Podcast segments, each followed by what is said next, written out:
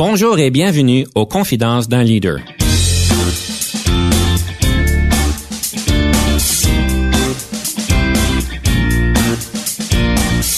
Ici Denis Lévesque, coach de cadre. Nous avons donc l'honneur et le privilège de recevoir en studio des leaders qui ont marqué leur communauté afin d'apprendre de leur expérience et de s'inspirer de leur sagesse.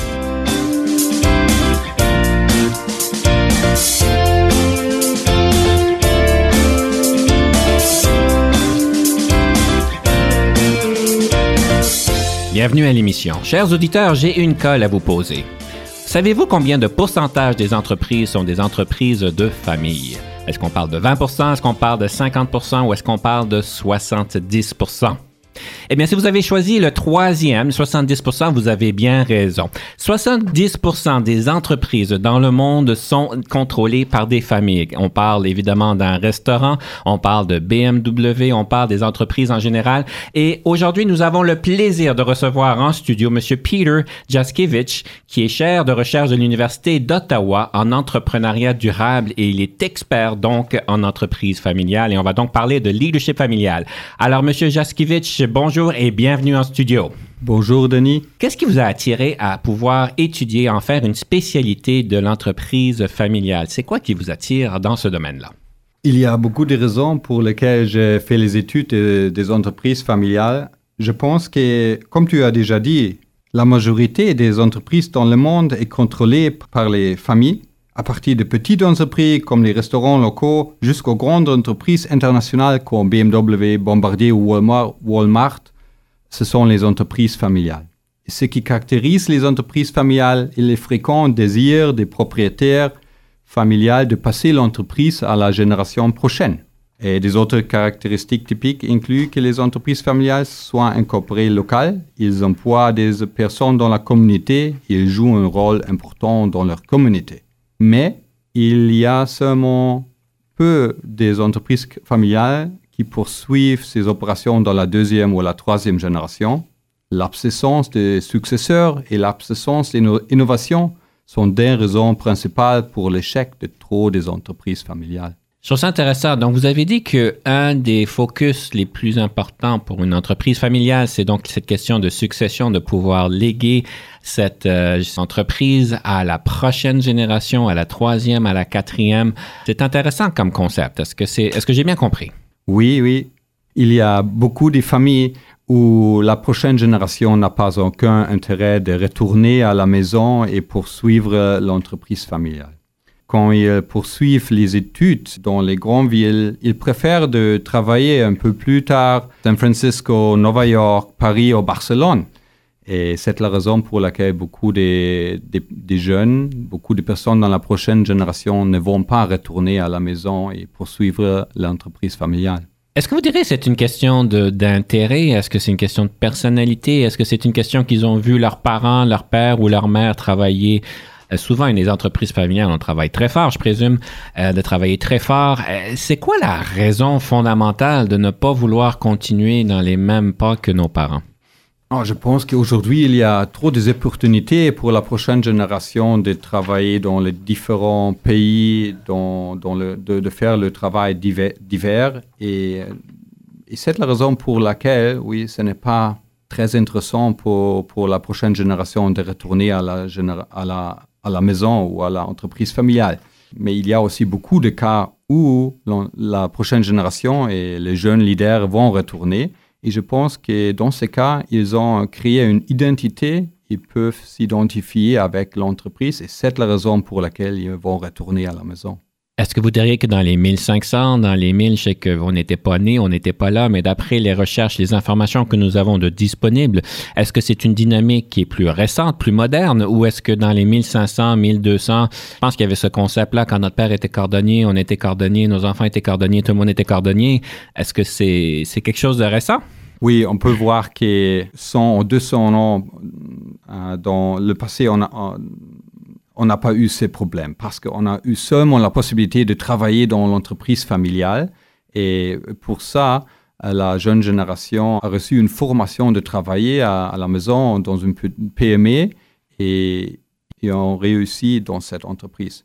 Mais maintenant, ça, a changé. Ça, a changé aussi parce que maintenant, on n'a pas aucun problème de, de, voyager aux autres pays, de voir les autres pays, d'aller à la ville et de passer le temps dans les autres lieux. Et ça, et la génération qui maintenant a une formation plus élevée a trop des opportunités de faire ce qu'ils veulent. Et c'est aussi une chose qui est dans une entreprise non familiale. Quand on a une succession, il y a une différence entre les titulaires et les successeurs de 5 à 10 ans. Mais euh, dans les entreprises familiales, on a toujours, fréquemment, une différence d'une génération. Et ça veut dire que maintenant, avec les nouvelles technologies, avec les possibilités de voyager, oui, il y a une très grande différence dans les valeurs et dans les intérêts entre la génération plus euh, élevée et la prochaine génération. Vous mentionnez quelque chose d'intéressant. Donc, dans les entreprises en général, les grosses entreprises, les PDG font évidemment beaucoup de travail pour les successions pour pouvoir s'assurer qu'il y a quelqu'un qui puisse prendre la relève. Ça amène toutes sortes de dynamiques intéressantes parce qu'évidemment, je présume que les personnes qui travaillent en entreprise, qui voient donc les enfants prendre donc la relève, sont peut-être même plus vieux que les enfants et ont peut-être plus d'expérience que les enfants. C'est vrai, et c'est un des grands problèmes dans les entreprises familiales, oui. Est-ce que tous les membres dans la famille ont la formation nécessaire, les aptitudes requises pour travailler dans l'entreprise familiale. C'est une bonne question. Ou est-ce qu'ils vont seulement travailler ici parce qu'ils sont le fils ou la femme ou le frère ou le... C'est une euh, très, très bonne demande et c'est un problème pour les entreprises familiales. Parce qu'il y a aussi les personnes qui veulent retourner à la maison ou à l'entreprise familiale, mais ils n'ont pas les, aptitudes, oui, ils ne sont pas le leader et ça peut être, ça peut être aussi un grand problème pour les entreprises familiales quand ils ont les, les membres de la famille qui veulent travailler à l'entreprise, mais, mais ne peuvent pas aider à l'entreprise. Je vous ai entendu à un moment donné parler de statistiques par rapport aux deuxième génération, troisième génération, quatrième génération. Je ne sais pas c'est quoi les statistiques au niveau du succès de la relève d'une génération à l'autre. Je ne sais pas si c'est un mythe, mais j'ai entendu à un moment donné, et euh, peut-être que je me trompe, mais que McDonald's avait ce, ce concept qu'une troisième génération d'une franchise n'était pas nécessairement une génération à succès. Et donc, il restait loin de pouvoir léguer cette troisième génération simplement parce que dans leur expérience, ça marchait pas trop bien en général. Mais ce qui des statistiques très claires d'une génération à l'autre, c'est quoi euh, le taux de succès que la relève se fasse bien d'une bonne manière? En général, nous savons que plus ou moins 30% des entreprises familiales euh, vont poursuivre l'entreprise familiale dans la deuxième génération et plus ou moins 12% dans la troisième génération. Et on sait aussi que plus ou moins 30% des entreprises familiales profitables qui ont réussi ont des grands problèmes euh, quand on prépare la, relève, la succession.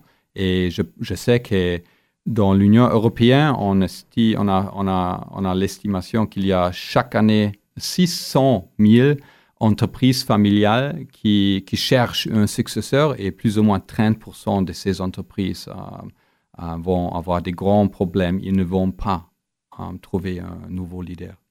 Eh mon Dieu. Alors, si vous cherchez de l'emploi, peut-être aller en Europe et puis vous trouvez quelque chose là, n'est-ce pas? Nous avons les mêmes problèmes ici, au Canada et les États-Unis. Oui, les opportunités abondent. C'est le temps de notre première chanson. J'aimerais vous inviter à présenter la première chanson. Et pourquoi est-ce que vous avez choisi cette chanson-là? J'ai choisi Horizon et des fêtes des familles parce que c'est euh, une chanson très populaire et euh, aussi maintenant très populaire et trop connue et, ça traite des, oui, des, familles. Alors, vu qu'on parle des familles et entrepreneuriales, c'est un bon sujet. Donc, on écoute la chanson et ensuite nous prenons une petite pause. Hé, hey, rappeur de la famille, il nous ferait-il pas un petit rap? Non. Allez, Ok. ok.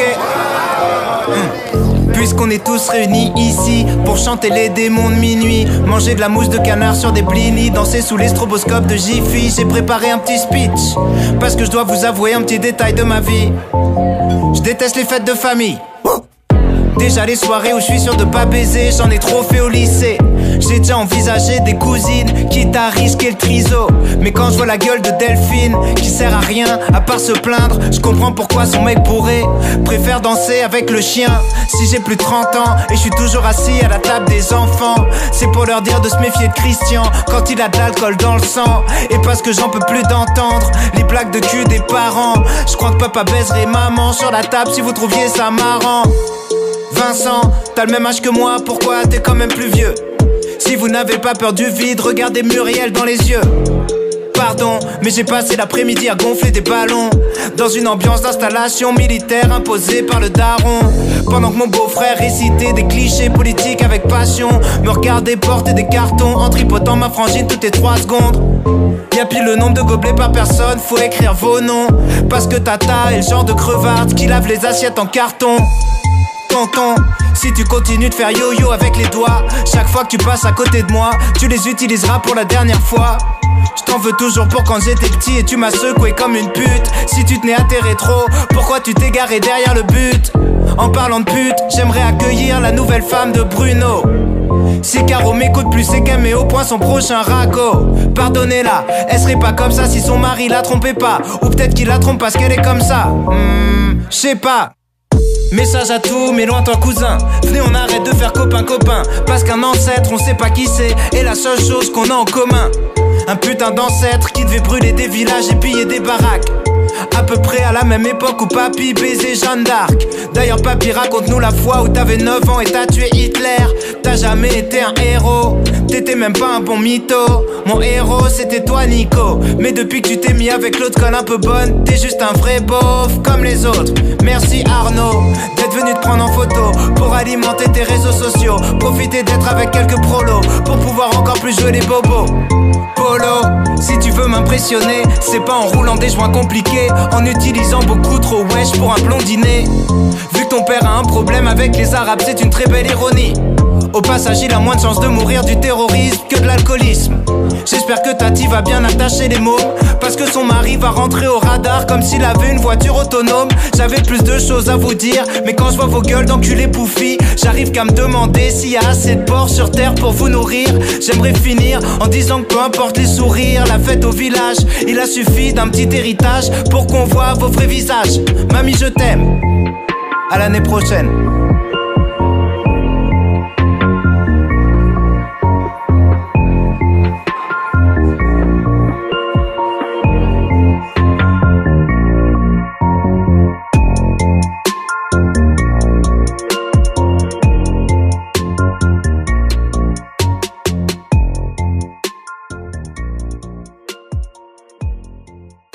Denis Lévesque. Si vous cherchez l'excellence en leadership, nous sommes intéressés à vous parler.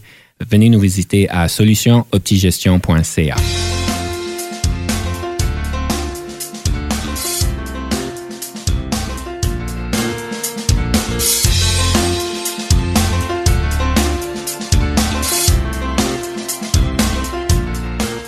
de retour à l'émission. Nous sommes ici avec M. Peter Jaskiewicz, qui est chaire de recherche de l'Université d'Ottawa en entrepreneuriat durable. Et nous avons donc entendu une belle chanson sur les familles, vu qu'on parle de familiale, de leadership familial, évidemment.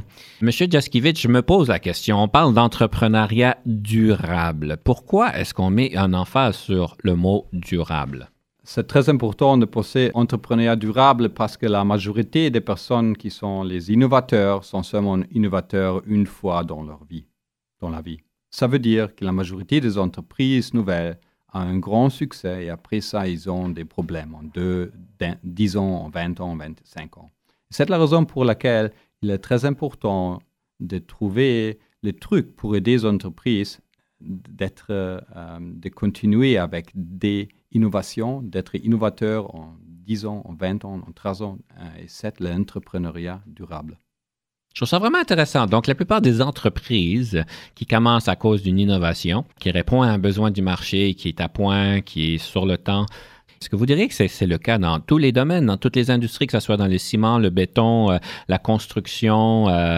Il y a des grandes différences. En général, je, pense qu'entre 25 et 50% des entreprises nouvelles ne vont pas réussir dans les premiers cinq ans. Mais les entreprises qui vont survivre le, les premiers cinq ans, ils vont réussir pour 15 à 20 ans et après ça, ils vont avoir un grand problème parce que les produits et services qu'ils offrent vont être euh, très vieux. Et on a besoin maintenant de trouver les nouvelles innovations, de changer qu'est-ce qu'on fait parce que le marché et les besoins des clients changent tout le temps. Et oui, il y a des grandes différences dans les différents secteurs d'activité. Quand on construit euh, des maisons, on peut avoir euh, un autre cycle des innovations que dans les autres technologies ou dans la biotechnologie, où on a tout le temps des grands changements. Je me pose toujours la question, la fameuse statistique du 25% des organisations faillissent dans les cinq premières années. D'où est-ce que ça vient, cette statistique-là? Ben, je ne suis pas certain que j'y crois, moi, personnellement. Euh, je ne vais pas vous mettre au défi, mais d'où est-ce que ça vient, cette, statistique de 25% Oui, il y a les OECD qui, qui prend les statistiques dans tous les pays. Il y a aussi, je pense que la statistique s'appelle General Entrepreneurship Monitor où on poursuivit les différentes entreprises dans chaque pays. On a montré qu'après, je pense, trois ans, 25% des entreprises ne répondent plus. Il n'y a pas aucun contact et le lieu où l'entreprise a été, ça n'existe ces entreprises n'existent plus. Donc, ce n'est pas une question de regarder les entreprises qui renouvellent leur permis d'entreprise, parce qu'il y a toutes sortes de raisons pourquoi on ne la renouvelle pas. On change de nom, on, on devient un partenaire avec quelqu'un d'autre. Alors, on regarde à quelque chose d'un petit peu plus méthodique, si on peut dire, ou plus spécifique. Oui, mais, mais, la bonne chose ici, c'est que c'est une statistique représentative. Ça veut dire qu'on a choisi les entreprises de tous les secteurs, de toutes les régions, oui, et les, différentes formes des entreprises. Et pour ça, je pense que, que ces données, ce sont les bonnes données. Une des choses que j'aimerais vraiment explorer, c'est les défis euh, que les entreprises familiales peuvent avoir. Je sais qu'il y en a certainement des défis spécifiques. Alors, quels sont ces défis en général? Oui, il y a beaucoup de défis dans les entreprises familiales. Euh, les entreprises familiales ont des problèmes particuliers. Euh, les familles ajoutent ces problèmes personnels à leur entreprise.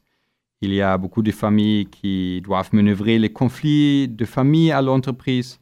Euh, les membres de la de famille souvent ajoutent des émotions. Ils peuvent être jaloux. Ils ont des difficultés de séparer l'entreprise des dynamiques de la famille. Et fréquemment, on parle des choses familiales au bureau et sur les objets de l'entreprise à la table de cuisine. Un autre problème particulier est la succession, et nous avons déjà parlé un peu sur la succession. Euh, les familles vont normalement donner des entreprises à un enfant qui est très jeune, et nous avons déjà dit que beaucoup de personnes dans la prochaine génération n'ont pas une identité un intérêt de poursuivre. Euh, le travail des parents dans l'entreprise. Et finalement, un autre problème euh, euh, très principal est que les employés de la famille n'ont pas nécessairement les compétences requises pour leur position. Et en même temps, on ne peut pas congédier les membres de la famille sans risquer dans la prochaine rencontre familiale devra un désastre. On ne peut pas congédier notre fils. Ça serait intéressant. Oui, je comprends que c'est des dynamiques un peu difficiles parce qu'évidemment, il y a toute la dynamique familiale, mais vous avez parlé beaucoup des émotions, vous avez parlé beaucoup euh, d'arriver au travail avec quelque chose qui peut se passer. Et la, question au niveau des compétences, on voit ça souvent où est-ce que j'entends dire euh, dans les cercles dans lesquels je fréquente dans mes clients que, bon, des fois, il y a le fils ou la fille qui a donc obtenu un poste de gestionnaire et qui n'a pas nécessairement les compétences. Ça ne veut pas dire que tout le monde a des compétences quand ils accèdent à des postes de gestionnaire, mais en particulier dans euh, les entreprises familiales, est-ce que c'est quelque chose qui est plus nord-américain, qui est plus au niveau mondial, cette dynamique-là du manque de compétences des, euh, euh, membres de la famille qui, qui accèdent à des postes? C'est la même chose dans tout le monde, mais il y a des petites différences parce que ça dépend beaucoup de l'entreprise familiale. Oui, quand on parle d'une entreprise comme Walmart, on a des autres besoins et une autre formation euh, que, dans une entreprise euh, petite comme un, restaurant local. Oui, ça dépend beaucoup du secteur d'activité, ah oui, ça dépend nombre des, des, emplois et aussi des, des projets de l'entreprise. Il y a aussi beaucoup de différentes positions dans chaque entreprise. Et nous savons que, que c'est très normal dans les entreprises familiales qu'une personne qui est un leader et qui peut avoir 40 ans si c'est une personne de la famille, il y a, sa personne va avoir 10 ans moins d'âge. Ça veut dire que normalement, la, personne qui, de la famille, le membre de la famille va manquer 10 ans d'expérience dans la possession dans les entreprises PME. Une des choses qu'on remarque souvent, c'est les questions de compétences en leadership, en gestion. Euh, souvent, on voit plus, euh, en tout cas, j'observe plus la question du gut feel, des décisions faites sur le vif, sur des expériences. Et on n'a pas nécessairement cette, euh, ces compétences-là à plus long terme pour pouvoir, euh, en fait, mieux comprendre les risques et mieux comprendre les dynamiques humaines. Surtout dans les dynamiques humaines, euh, les relations interpersonnelles euh, en entreprise, évidemment, sont très différentes que dans une PME familiale. Est-ce que c'est quelque chose qui est typiquement dans les familles, ça, ou est-ce que c'est simplement typiquement des entrepreneurs? C'est la même chose pour tout le monde. Je pense que dans les entreprises familiales, il y a deux dynamiques très importantes. Comme j'ai déjà dit, beaucoup de personnes qui viennent de la famille peuvent être, ils, ont le, peuvent être un leader un jour, mais ils manquent de l'expérience pratique. Ils n'ont pas, très souvent, ils n'ont pas travaillé dans les autres entreprises. Ça veut dire qu'ils n'ont pas de l'expérience. Ils n'ont pas un gut feeling bon parce hmm. qu'ils n'ont pas vu beaucoup des autres projets. On n'a pas travaillé avec des autres leaders. Et un autre problème est j'ai travaillé avec beaucoup de leaders des différentes générations dans les entreprises familiales et je peux dire que cette personne dans la prochaine génération est très bien, c'est un leader. Mais on peut aussi voir qu'il y a des grands problèmes quand il y a deux leaders d'une famille, ils doivent travailler ensemble hein, parce que c'est normal qu'il y a des problèmes entre un père et la fille ou la mère et, et le fils ou quelque chose comme ça. Ça veut dire que les dynamiques de la famille peuvent être un problème.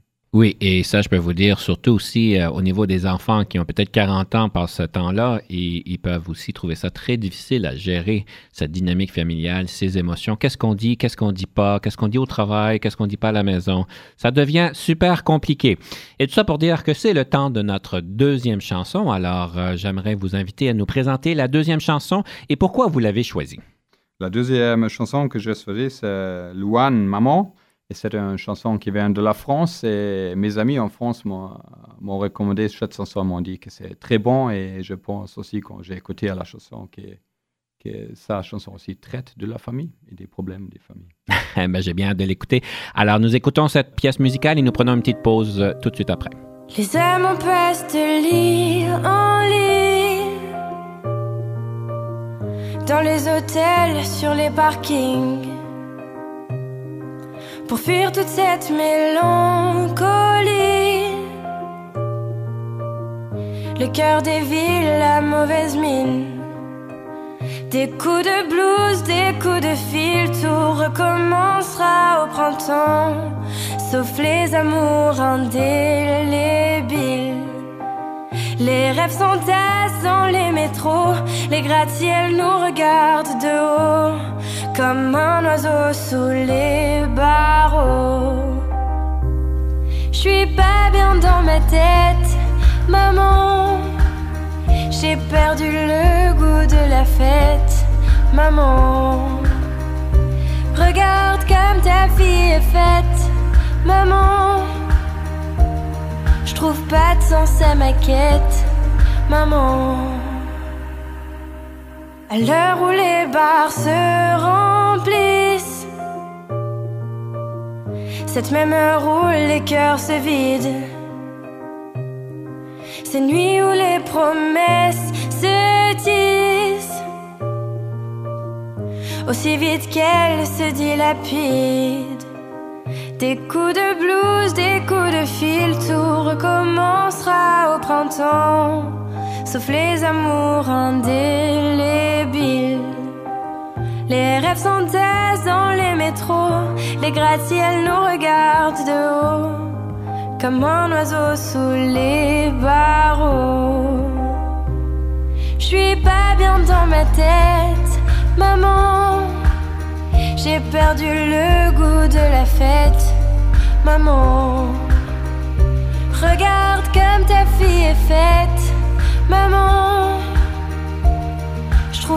sans sa maquette, maman.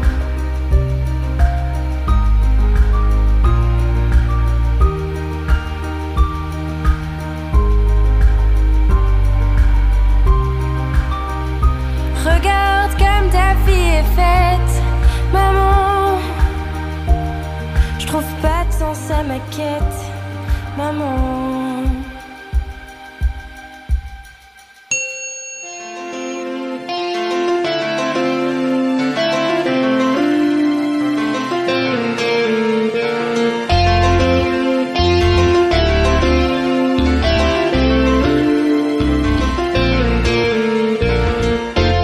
Sommes de retour dans l'émission avec M. Peter Jaskiewicz, qui est le chaire de recherche de l'Université d'Ottawa en entrepreneuriat durable. Et euh, j'aime, au niveau du troisième segment, nous parler un petit peu d'un livre. Et là, évidemment, nous allons parler d'un livre, je présume, sur euh, le leadership familial. Quel est le livre que vous voudriez nous présenter? C'est un livre que j'aime beaucoup. Le livre que je vais discuter a le titre euh, Réussir dans la durée, leçon sur l'avantage concurrentiel des grandes entreprises familiales. Les auteurs Denis Miller et Isabelle Le Breton Miller expliquent que les caractéristiques des entreprises familiales, les stratégies constantes, la culture de famille, les mandats des membres familiales long terme peuvent créer des avantages pour ces entreprises. Au-delà des grandes entreprises des, familles, euh, les auteurs ont identifié quatre priorités qui sont peu connues mais très effectives dans l'entreprise familiale. C'est la commande, ça veut dire que les entreprises familiales peuvent agir de façon libre et, pas, et ne, ne, ne, doivent pas servir des actionnaires tout le temps. La continuité, les entreprises familiales euh, peuvent mener une mission responsable et stable à long terme. La troisième priorité, c'est la communauté. Euh, les entreprises familiales construisent une équipe et ne, ne permettent pas la compétition entre les grands égaux dans, dans la direction et finalement, ils ont les, des bons liens extérieurs. Ça veut dire que les entreprises familiales ont souvent un réseau de connexions de leur communauté et secteur d'activité. Et les auteurs ont, ont, trouvé que les grandes entreprises familiales qui ont réussi très souvent poursuivent ces quatre priorités. Donc, euh, la continuité, la communauté et les liens externes. Je sais souvent qu'on va voir des entreprises familiales où est-ce que les leaders sont très pro-communauté, sont très impliqués dans la communauté. Évidemment, les liens externes deviennent très, très importants. La continuité, nous en avons parlé un petit peu, c'est de pouvoir s'assurer qu'à long terme, que l'entreprise peut fonctionner mieux. Au niveau de la commande, comme vous l'avez appelé la commande, c'est une question de pouvoir prendre des décisions euh, durables qui ne sont pas nécessairement axées sur des entreprises publiques et qui doivent répondre aux besoins de nos euh, stakeholders, comme on dit, les parties prenantes, les investisseurs. Euh, est-ce que c'est spécifique aux entreprises familiales ou est-ce que c'est plus spécifique peut-être à des entreprises qui ne sont pas publiques? Oui, ça peut, ça, la commande aussi existe dans les entreprises euh, nouvelles où il y a un entrepreneur. Et ce qui compte ici est qu'il y a les, les, vrais leaders parce qu'on peut faire les décisions et euh, on peut faire les décisions, oui, à long terme. Et quand on est une euh, entreprise qui a la bourse, oui, on doit toujours penser de maximiser le profit dans les prochains trois mois et ça veut dire qu'il y a beaucoup de limitations oui, avec les stratégies. Et on a tout, beaucoup de leaders dans les entreprises cotées ont peur, oui, que, les actionnaires, oui, vont être très, vont, vont, vont être très, vont critiquer beaucoup leur stratégie, mais c'est trop souvent, c'est trop souvent à court terme à court terme, c'est trop souvent à court terme, oui. C'est exact, oui. Alors, j'essaie de comprendre. L'essence du livre nous dit que les entreprises familiales vont pouvoir axer, mettre la focalisation sur ces quatre points-là, ceux qui ont du succès. Donc, si vous voulez avoir du succès en entreprise familiale, un leader doit s'assurer qu'on euh, est très clair, qu'on a des démarches spécifiques dans ces quatre piliers-là, ou c'est simple, c'est ça qu'on veut dire? Oui, et je pense que, que c'est vrai aussi, parce qu'il y a trop des entreprises qui veulent seulement maximiser une maximation des profits à court terme, mais il y a peu d'entreprises qui essayent une maximation de profits à long terme. Et ça veut dire qu'il y a euh, moins de compétences quand on a les projets à 5 ans, à 10 ans et pas seulement beaucoup de projets à court terme. Je sais qu'on a parlé un peu des difficultés pour les leaders en entreprise familiale. Est-ce qu'il y aurait une solution, une solution qui arrive souvent? Évidemment, il y a toutes sortes de solutions, mais est-ce qu'il y a une solution en particulier qui pourrait être utile pour nos auditeurs qui sont euh, peut-être eux-mêmes en entreprise familiale, soit qui sont euh, les fondateurs, soit qui sont les enfants? Est-ce qu'il y a une solution que le monde ne pense pas souvent, qui pourrait les aider? Je sais qu'il y a toutes sortes de problèmes, mais est-ce qu'il y a une solution en particulier qui pourrait être intéressante? Je voudrais commencer à dire il y a beaucoup de possibilités d'aider aux entreprises familiales et aux familles. Et nous avons déjà parlé des conflits familiaux, d'absence d'un successeur. Et il y a aussi un problème, il y a beaucoup de structures de gouvernance informelles et très souvent euh, l'inapte éducation des membres de la prochaine génération. Et ici, il y a beaucoup de solutions très, euh, très faciles. Heureusement, il y a beaucoup de possibilités d'offrir des solutions. Par exemple, à l'école de gestion TEF, nous offrons des programmes pour cadres pour préparer les familles à la succession, à l'introduction de structures formelles de gouvernance. Et nous sommes aussi en train de préparer des cours brefs qui enseignent aux membres des familles les principaux de la comptabilité qui sont requis pour pouvoir faire des décisions stratégiques. Il y a également des institutions canadiennes et internationales qui offrent des ressources diverses aux entreprises familiales. Par exemple, Family Enterprise Exchange et la Fondation Business Family sont deux joueurs importants au Canada. Mais il y a aussi des autres exemples qui ne sont pas très connus, qui peuvent aider beaucoup. Et j'ai travaillé avec les entreprises familiales qui ont 10, 20 ou 30, 30 qui ont existé pour 30 générations. Et, j'ai vu qu'ils ont des différentes stratégies. Euh, par exemple, dans beaucoup de ces très vieux entreprises, où on veut que la prochaine génération crée une identité avec l'entreprise. Nous avons vu qu'en disant 3, 5 ou 7 ans, ils vont commencer de travailler à l'entreprise pour identifier. Et l'autre chose qui est un peu plus facile est d'envoyer la prochaine génération pour, pour faire un stage et pour avoir de l'expérience euh, aux autres entreprises, aux autres pays, pour leur donner la possibilité d'apprendre des choses qui peuvent être importantes pour l'entreprise hein, familiale à la maison. Est-ce que vous avez bien dit 30 générations? Oui, 33 dans ce cas. C'est un, oui, euh, une entreprise qui fait les très bons vins en Europe. des très bons vins. Ils sont très motivés des générations en génération de continuer. Euh, ça, c'est intéressant. Mais en tout cas, tout ça pour dire, c'est le temps de notre segment sur la rafale. Je vous rappelle, chers auditeurs, la rafale est une opportunité pour nos invités de répondre à 13 questions. Ils ont donc 6 minutes pour répondre à ces 13 questions. Le défi en tant que leader, c'est de pouvoir prendre tout le temps qu'on nous donne pour passer un message qui a de l'impact. Mais évidemment, on ne veut pas en prendre trop. Alors, c'est de se limiter dans le temps. Je veux vous rappeler le record jusqu'à date de prendre 6 minutes, c'est 5 minutes et 59. Donc, il euh, ne faut pas dépasser le minutes.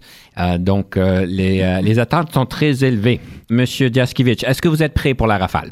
Oui.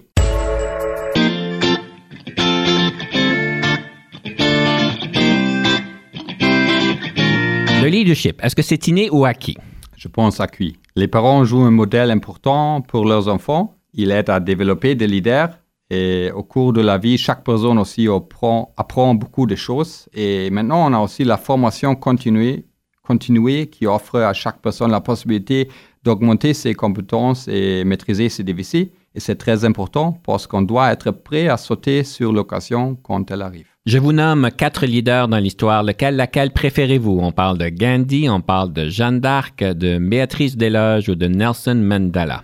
Chaque de ces personnes a été un leader et a joué un rôle important. Si je dois choisir, je vais choisir Michel Jean elle a fait beaucoup pour la francophonie en Canada et à travers le monde. Et de plus, elle est l'ancienne chancelier de l'Université d'Ottawa. Avez-vous toujours voulu devenir un leader en entreprise familiale ou est-ce un parcours de circonstances? Je n'ai pas su que je vais devenir un, un leader comme j'étais jeune, mais comme mon oncle a un AVC et a décédé, ma famille et l'entreprise familiale ont été en crise d'un jour à l'autre. Mon oncle, qui a été le propriétaire de l'entreprise, n'a pas eu un testament clair il n'a pas eu, il, n'a pas eu un successeur. Son entreprise a été liquidée rapidement et personne n'a pas aidé à, la famille et aux employés. À cet homme, j'étais en train de faire mon MBA et je pensais pourquoi est-ce qu'une entreprise qui est profitable et qui a créé des emplois dans deux pays, pourquoi est-ce qu'elle doit être fermée?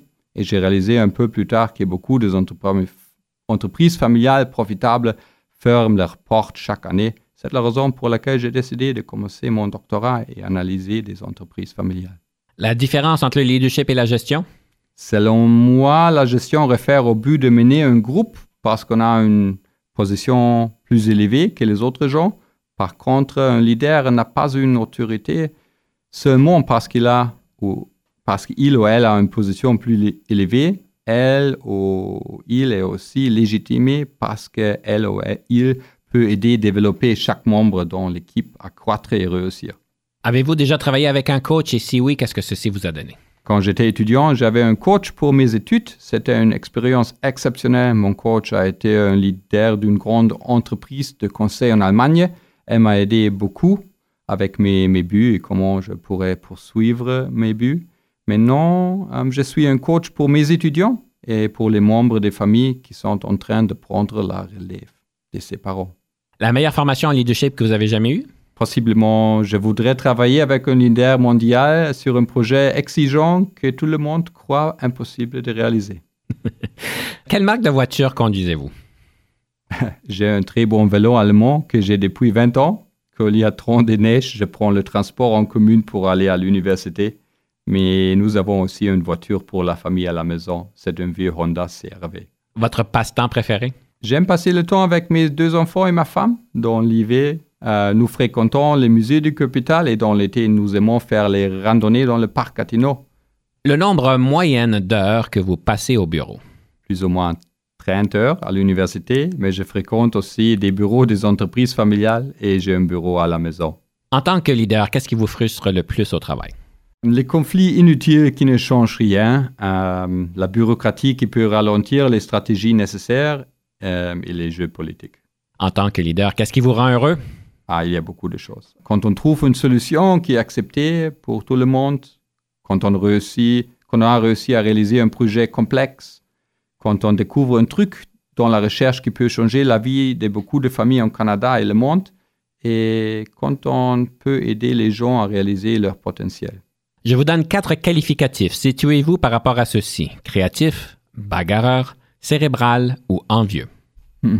Ça dépend de la situation. Quand on fait des recherches, on est toujours créatif et cérébral. Et quand il y a des négociations importantes, on doit lutter pour ses valeurs personnelles qui comptent. Et quand une autre euh, entreprise, université ou personne a un grand succès, je peux aussi être envié pour un petit instant, mais un peu plus tard, je suis heureux de, de connaître une institution ou des personnes innovateurs. Si vous n'étiez pas devenu un leader, qu'auriez-vous voulu devenir?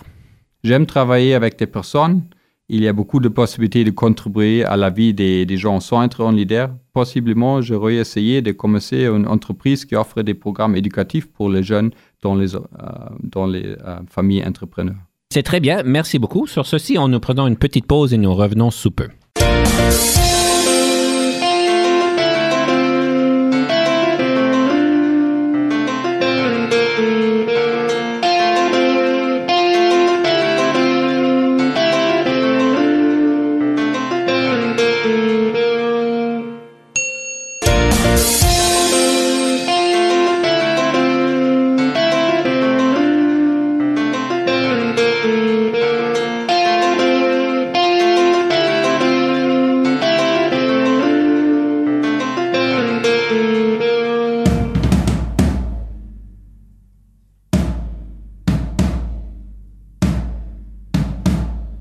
Arrière-grand-père, il a défriché la terre. Ton arrière-grand-père, il a labouré la terre. Et puis ton grand-père a rentabilisé la terre. Et puis ton père, il l'a vendu pour devenir fonctionnaire. Et puis toi, mon petit gars, tu sais plus ce que tu vas faire dans ton petit trois et demi, ben trop cher, fret en hiver. Il te vient des envies de devenir propriétaire et tu rêves la nuit d'avoir ton petit terre. Ton arrière-arrière-grand-mère, elle a eu 14 enfants. Ton arrière-grand-mère en a eu quasiment autant. Et puis ta grand-mère en a eu trois, c'était suffisant. Puis ta mère en voulait pas, toi t'étais un accident. Et puis toi, ma petite fille, tu changes de partenaire tout le temps. Quand tu fais des conneries, tu t'en sauves en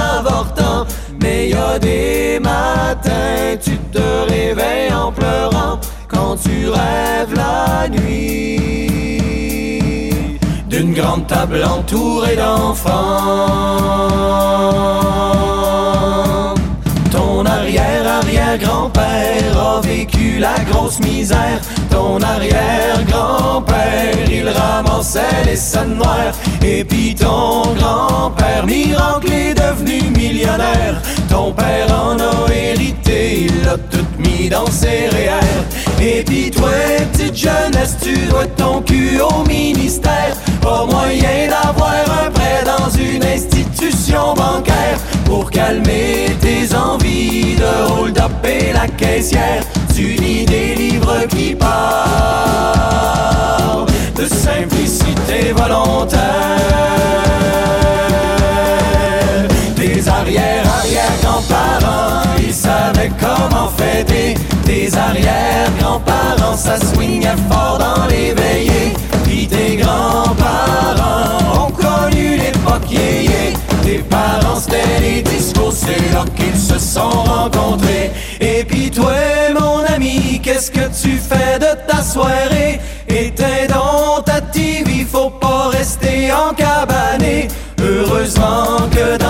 certaines choses refusent de changer. Enfile tes plus beaux habits, car nous allons ce soir danser.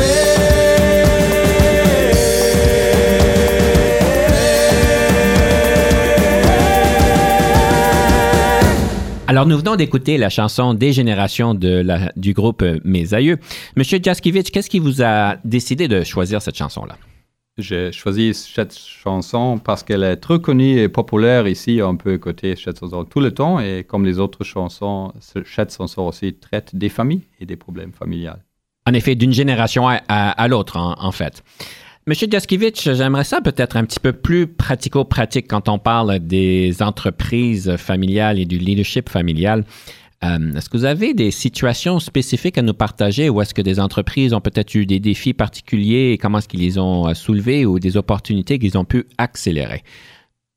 Oui, nous avons déjà parlé un peu euh, de la succession, mais c'est un, problème principal et je voudrais parler sur, cette chose un peu plus. Et je vais aussi parler sur la- l'interna- l'internationalis- internationalisation des entreprises familiales. Euh, beaucoup de familles envoient ses enfants en bonne université dans tout le monde, mais quand la jeune génération complète ses études, ils ne retournent pas à la maison. Nous avons déjà parlé sur ça. Euh, c'est une raison pour l'échec de beaucoup des entreprises familiales en Canada et dans, dans le monde entier. Une solution est d'assurer que la jeune génération se crée une identité avec l'entreprise familiale comme élément important quand cette génération est encore très jeune. Ou bien on les envoie pas à l'université à l'étranger? Oui, oui, oui, je veux parler sur ça. Quand les jeunes connaissent l'entreprise bien et contribuent au succès de l'entreprise, la probabilité qu'ils vont retourner après leurs études est plus grande. Est-ce qu'on les implique de jeune âge dans l'entreprise? Est-ce qu'on leur demande de faire du travail à 14 ans, à 12 ans, à 15 ans, à 17 ans? Nous avons vu qu'il y a les entreprises familiales qui vont employer leurs enfants quand ils ont 4 ou 5 ans. 4 ou 5 ans? Oui, oui, oui. Dans les fermes, c'est normal. Et aussi, et ça va, ça va euh, aider à, ces, ces familles euh, plus tard, oui. Parce qu'ils ils vont connaître l'entreprise, ils vont, vont connaître qu'est-ce qu'il fait, ils vont avoir beaucoup d'expérience du travail dans l'entreprise. Mais c'est pas dans le vieux temps où est-ce qu'on avait beaucoup d'enfants, on avait des grandes familles pour aider, pour voir, euh, avoir de la main-d'œuvre que j'appellerais pas gratuite, mais euh, de la main-d'œuvre supplémentaire sur les terrains, sur les champs. Je ne parle pas de l'exploitation, mais de la formation. Il y a une petite différence entre ces deux choses, oui. On veut pas exploiter, je suis d'accord. Mais ça veut, euh, ça veut dire que beaucoup de ces personnes vont retourner un, un jour, et je pense que c'est important. Ils, ils vont savoir aussi qu'est-ce qu'on doit faire pour être un leader dans l'entreprise familiale. Mais il y a aussi un autre problème avec la succession. Parce que très souvent, la vieille génération ne veut pas céder le pouvoir et la jeune génération a peur que, la vieux, que les vieux continuent de prendre toutes les décisions pour beaucoup d'années. Les deux générations savent euh, aussi qu'il est très difficile de partager ses peurs et espoirs, mais avec un coach ou un conseiller, en beaucoup de cas, il est possible de trouver une solution qui va aider à toutes les parties d'assurer l'avenir de l'entreprise familiale. Monsieur Jaskiewicz, vous avez mentionné quelque chose. Évidemment, c'est important, le coach et le format et, puis un conseiller, mais je voudrais revenir au point que vous avez mentionné au début, juste avant ça. C'est-à-dire qu'il y a ces dynamiques où est-ce que les, les, les, parents prennent des décisions et puis les enfants qui ont peut-être même 40, 50 ans à ce moment-là ont de la difficulté parce qu'ils veulent aussi prendre des décisions. Mais j'aimerais aller un peu plus loin parce que même ces parents-là ou ces fondateurs-là qui prennent des décisions, des fois, il y a aussi le côté de l'âge où est-ce qu'à 65, 70, 75 ans, il y a des dynamiques où est-ce qu'il y a peut-être même de la démence qui rentre en jeu et où est-ce que ces parents-là pensent qu'ils peuvent prendre des décisions, mais en fait prennent plus des bonnes décisions. Oui, il y a les entreprises qui ont la règle que chaque personne doit aller à la retraite quand elle a 65 ans. Mais j'ai travaillé avec les entreprises familiales où le leader de membres de la famille qui a 85 ans, il n'est pas, pas à la retraite. Malheureusement, nous devons compléter notre, notre émission. Alors, nous aimerions peut-être vous inviter à, faire, à partager avec nous une citation. Quelle serait une citation qui vous serait, qui vous serait euh, bien de pouvoir partager? Je pense qu'il y a une bonne citation de la littérature qui est que toutes les familles heureuses sont, sont similaires et chaque famille qui a des problèmes est, est unique. Donc, toutes les familles qui sont heureuses sont similaires, ils, sont très similaires. mais Quand, ils ont des, quand une famille a un problème, elle, est, elle est unique. Ah, d'accord. Donc, si je comprends bien, donc les familles qui sont heureuses sont tous pareils, mais ceux qui sont des problèmes, en fait, sont tellement uniques qu'ils ont des problèmes uniques à eux. Eh bien, merci bien. Alors, ceci complète notre émission et nous passons donc au prochain segment qui est le conseil du coach. Alors, le conseil du coach cette semaine, c'est tout ce concept de pouvoir continuer à aiguiser, si vous voulez, nos compétences. On a parlé aujourd'hui de l'importance de pouvoir avoir des grandes compétences en leadership, surtout dans les, dans les entreprises familiales, que c'est pas toujours facile. Mais je vais vous suggérer, mesdames et messieurs, de pouvoir considérer d'une manière euh, importante ce développement continu, que ce soit avec un livre, que ce soit avec des partenaires, des pairs, des euh, mentors ou des coachs ou des formations à point. L'importance de pouvoir nous garder à jour sur nos compétences parce que comme vous savez, le leadership, c'est pas facile et en fait, c'est très élaboré. Il y a beaucoup de choses à considérer. La rétroaction, les relations personnelles, la vision, euh, ce sont juste des choses qui rentrent en jeu et c'est de pouvoir continuer à s'améliorer pour pouvoir euh, le faire d'une manière euh, continue. On va toujours dire que les personnes, des grands leaders vont nous dire qu'ils apprennent tout le temps. Ils n'arrêtent jamais d'apprendre et c'est important de pouvoir euh, s'ouvrir à ceci. évidemment, ces sources d'apprentissage sont très nombreuses. Vous avez évidemment beaucoup de sources. Vous avez de l'Internet où est-ce que vous pouvez voir euh, du bon contenu. Vous avez des bons livres. On essaie de vous partager ça sur l'émission, des livres qui pourront être inspirantes pour vous et qui pourront être pratiques. Et évidemment, des aides un peu plus accrues avec un coach, un formateur euh, ou bien avec d'autres personnes dans votre entourage. Alors tout ça pour vous dire, c'est quelque chose à prendre en considération et ne négligez pas l'importance de continuer d'augmenter vos compétences. Et à la prochaine.